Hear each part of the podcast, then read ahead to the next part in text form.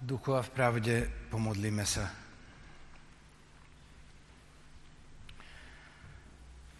Šťastní sme, Pane, kým v Teba veríme. Šťastní i v kríži, keď sa ťa držíme. Nech Tvojmu slovu verne sme oddaní, lebo Ty neskrývaš tvár svoju pred nami. Nedaj nám zúfať, ale v každej chvíli u Teba hľadať a nájsť vždy posily. A keď boj viery verne dokonáme, otvor nám nebies bránu, drahý Pane. Amen.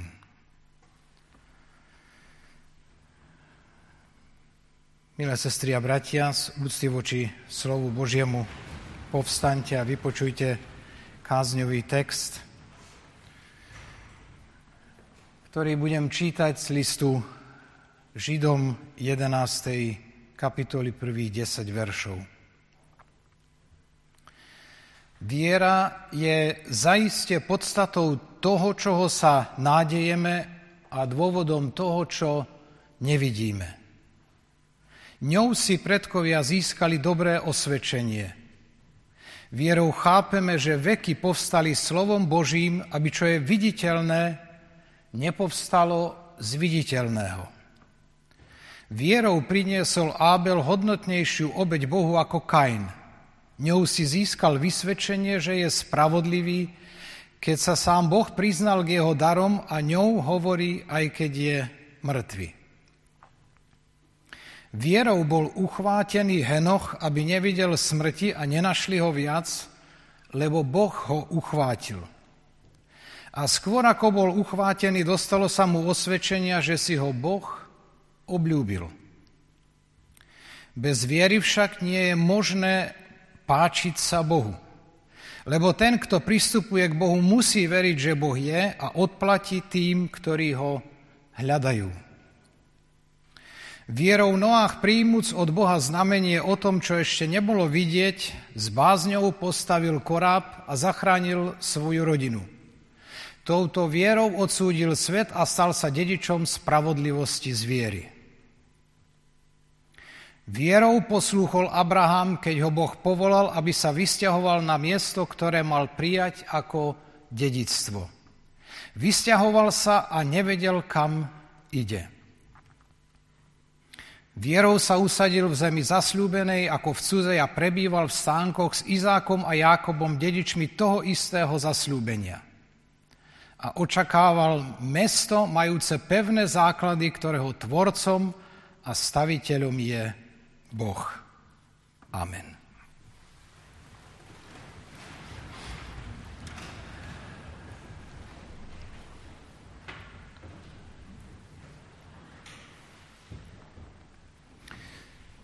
Milé sestry a bratia,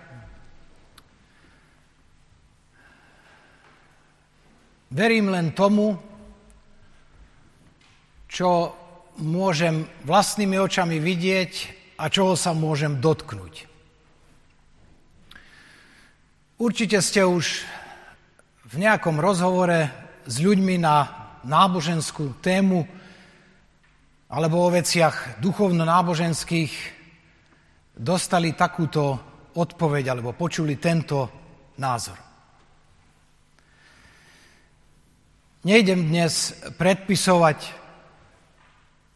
kto má komu a čomu v živote veriť. Ale musí to byť vnútorne chudobný život, keď človek svoj duševný či duchovný život žije v takýchto úzkých medziach že verí len tomu, čo vidí a čoho sa môže dotknúť. Žijeme v modernom svete,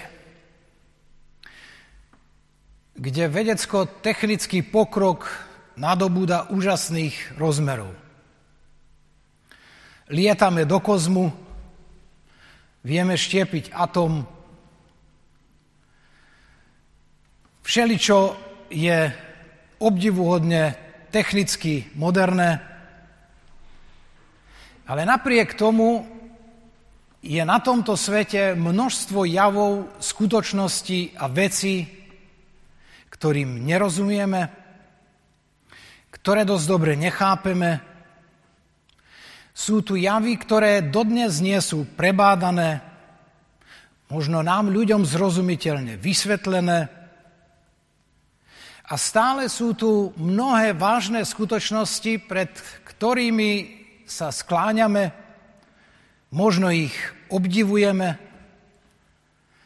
ale nevieme si ich vysvetliť a nerozumieme im.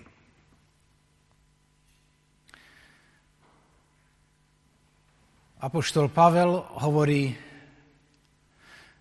viera je podstatou toho, čoho sa nádejeme. A dôvodom toho, čo nevidíme. Možno by sme mohli povedať, aj nevieme. A Pavel ide ešte ďalej. Keď sa dotkne tej úplne zásadnej, principiálnej otázky, ktorá stojí pred každým človekom na tomto svete, otázky po našom pôvode, a z toho plynúceho zmyslu nášho života a nášho postavenia uprostred tohoto úžasného vesmíru a na tejto planete, ktorú menujeme Zem, keď Pavel povie,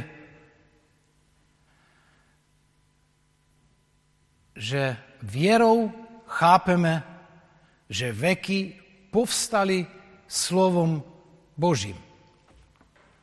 A teda i ja, ako človek, všetko stvorenie povstalo slovom živého Boha.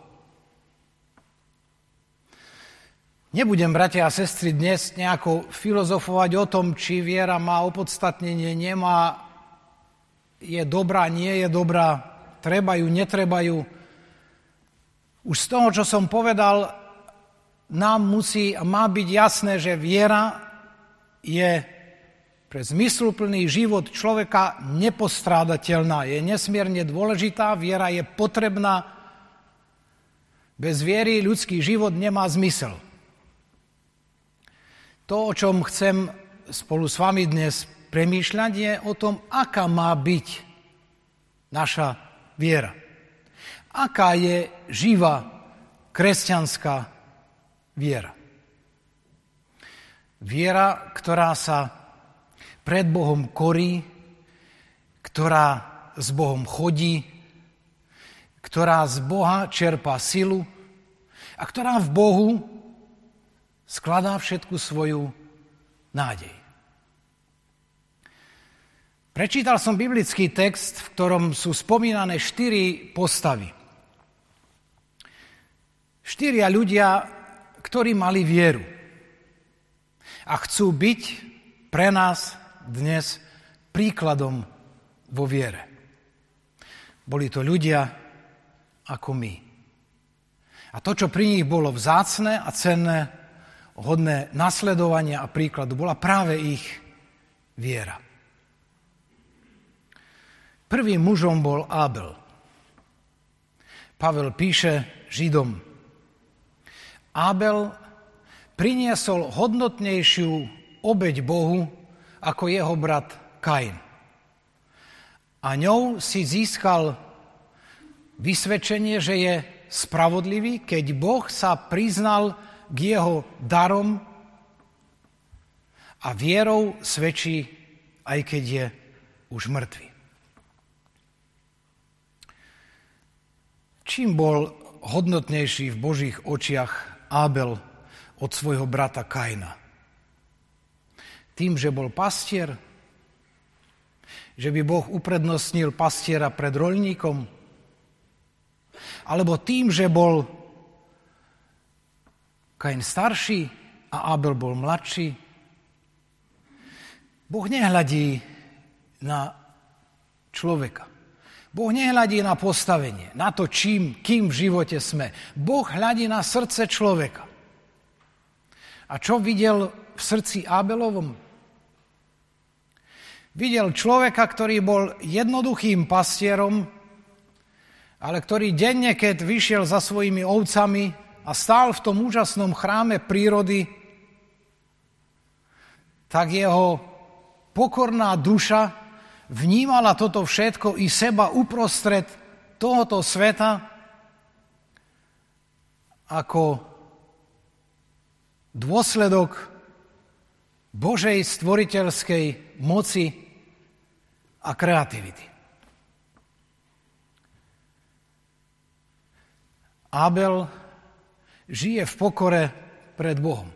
Abel počíta s Bohom, s jeho priazňou, s jeho požehnaním. A je si toho požehnania vedomý. Je si vedomý toho, že čo má, to má vďaka tomu, že Boh mu žehná. Abel je mužom, ktorý v chráme Božej prírody vidí samého Boha. A v úcte a bázni sa pred ním skláňa. Apoštol Ján hovorí, že Boha nikto nikdy nevidel.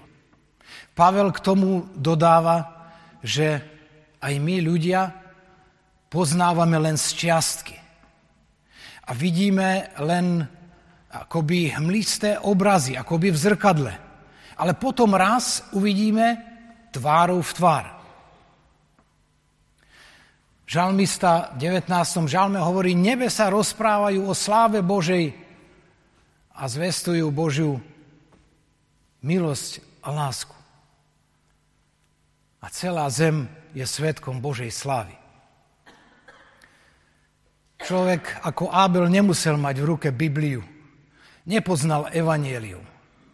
Ale z toho, čo videl a poznal, v tom videl a poznal Boha. A pred týmto Bohom sa skláňal.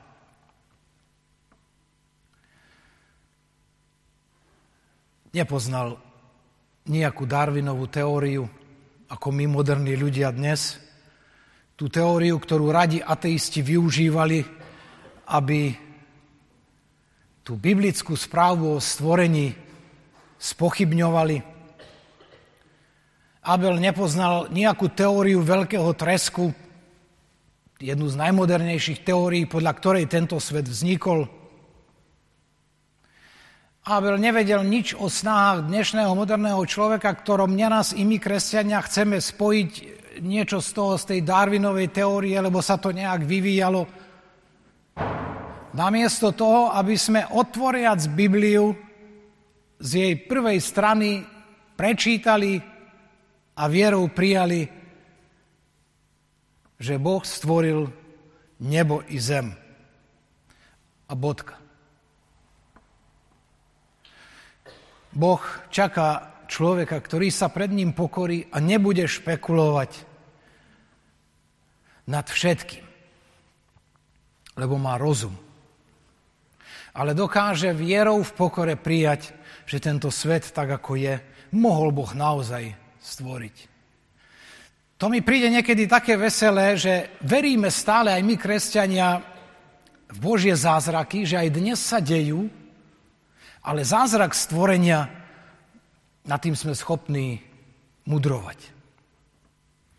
Lebo to chceme nejako inak vysvetliť, pochopiť. A na to netreba v podstate nič, len živú, oddanú vieru. Takú vieru, akú mal Abel.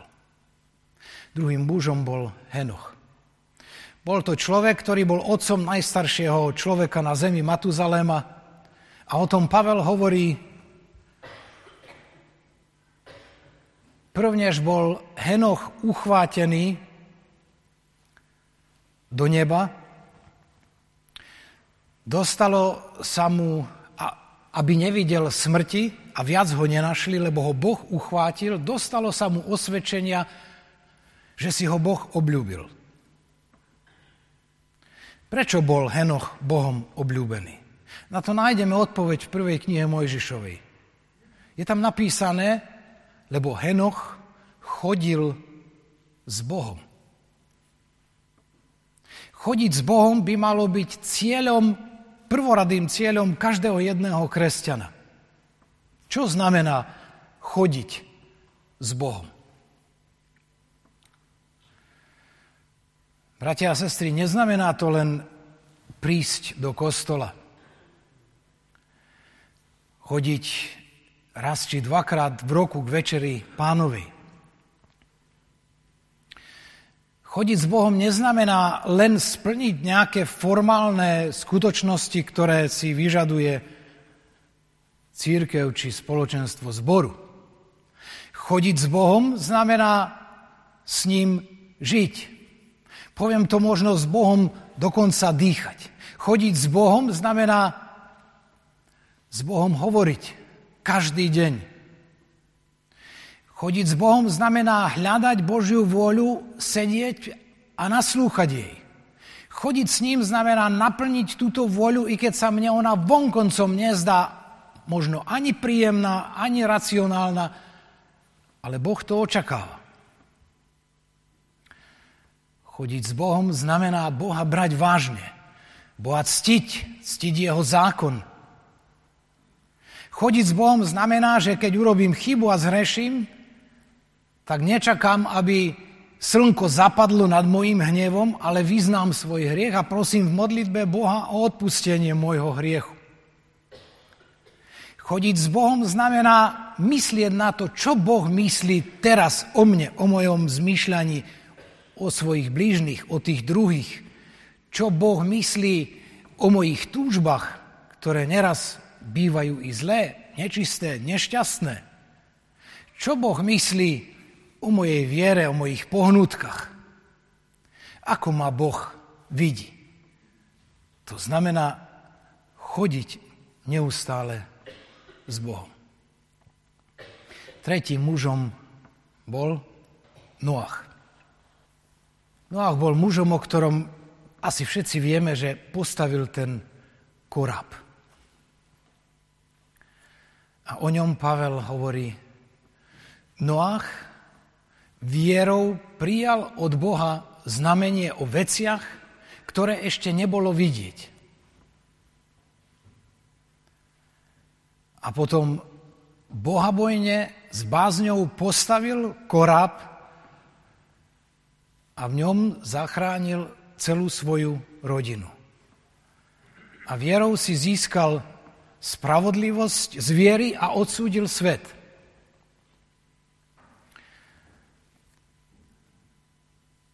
Noach dôveroval Bohu vo chvíli, keď sa nič nedialo.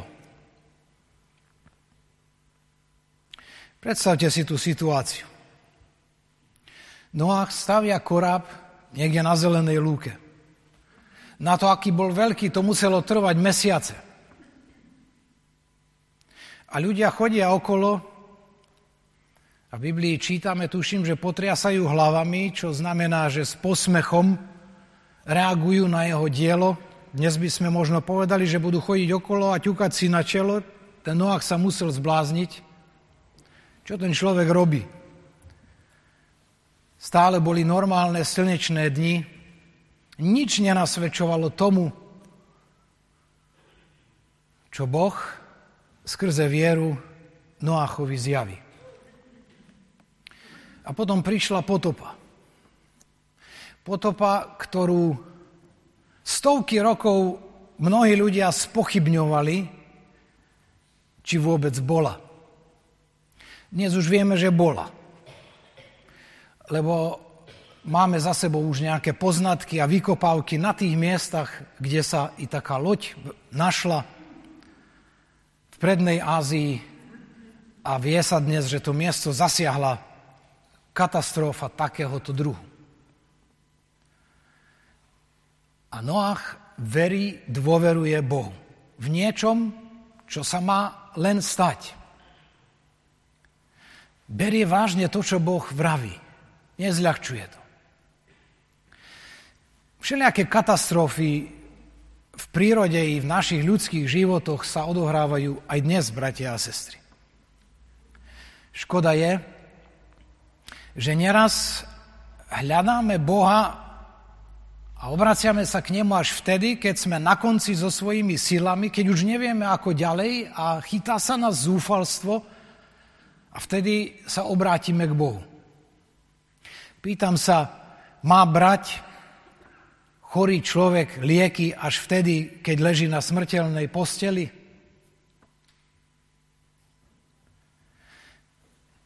Nechceme, aby Boh bol našim Bohom, otcom, pomocníkom, radcom na ceste nášho života, aj vtedy, keď ešte neprichádza katastrofa a nie sme na pokraji svojich ľudských síl, aby sme nechali Boha pôsobiť Jeho mocou, láskou a silami v našom živote, aby sme z Neho a v ňom čerpali silu skrze vieru.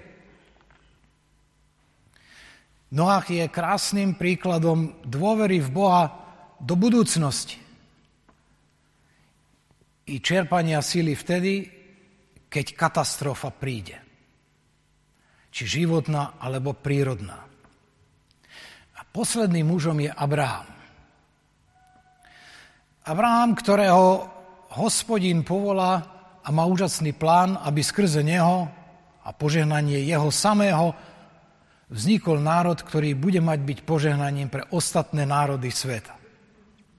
A o ňom Pavel píše, Abraham vierou prijal od Boha oslovenie či pozvanie, aby šiel na miesto, ktorému Boh slúbil dať do dedictva. Abraham poslúchol a išiel, aj keď nevedel kam. To bola tiež viera, v ktorej bola dôvera v každý ďalší deň. Abraham prešiel v živote úžasnými chvíľami. Po tomto Božom oslovení, povolaní, po tom, čo po rokoch modlitieb mu Boh daruje syna Izáka, príde chvíľa, keď mu Boh povie, vstaň a choď na vrch moria a obetuj tam svojho syna ako spaľovanú obeď. Abraham je prekvapený, čo to hospodin žiada. Ale predsa jeho viera je tak silná a dôvera v Boha tak pevná, že on vstane a vieme, čo urobí. Ide, aby obetoval svojho syna. My dnes vieme, ako bol Abraham požehnaný, ako bol Abraham požehnaním, že všetko, čo Boh pri ňom zaslúbil, to sa do bodky naplnilo. Bratia a sestry, dôvera v Boha. To je to, čo plinie z našej viery. Abraham dôveroval Bohu. Komu dôverujeme my?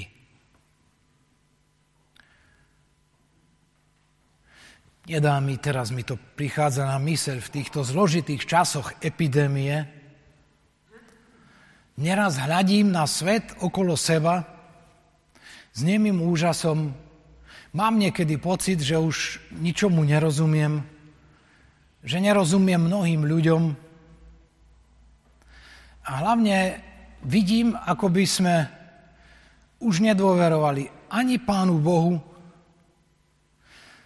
ani lekárom, ani svojim duchovným pastierom, biskupom, ktorí nám niečo kážu, niečo hovoria s tým najúprimnejším úmyslom, aby to bolo požehnaním pre nás. A my nedôverujeme. Skôr dôverujeme často lacným, nekvalifikovaným rečiam, ľudským úsudkom, strašeniu a všeličomu čudnému. A ja sa pýtam v kontexte týchto štyroch mužov a ich vzácnej viery, kde je naša viera? Máme vôbec vieru? Lebo viera ide ruka v ruke s dôverou. Viera ide ruka v ruke s nádejou.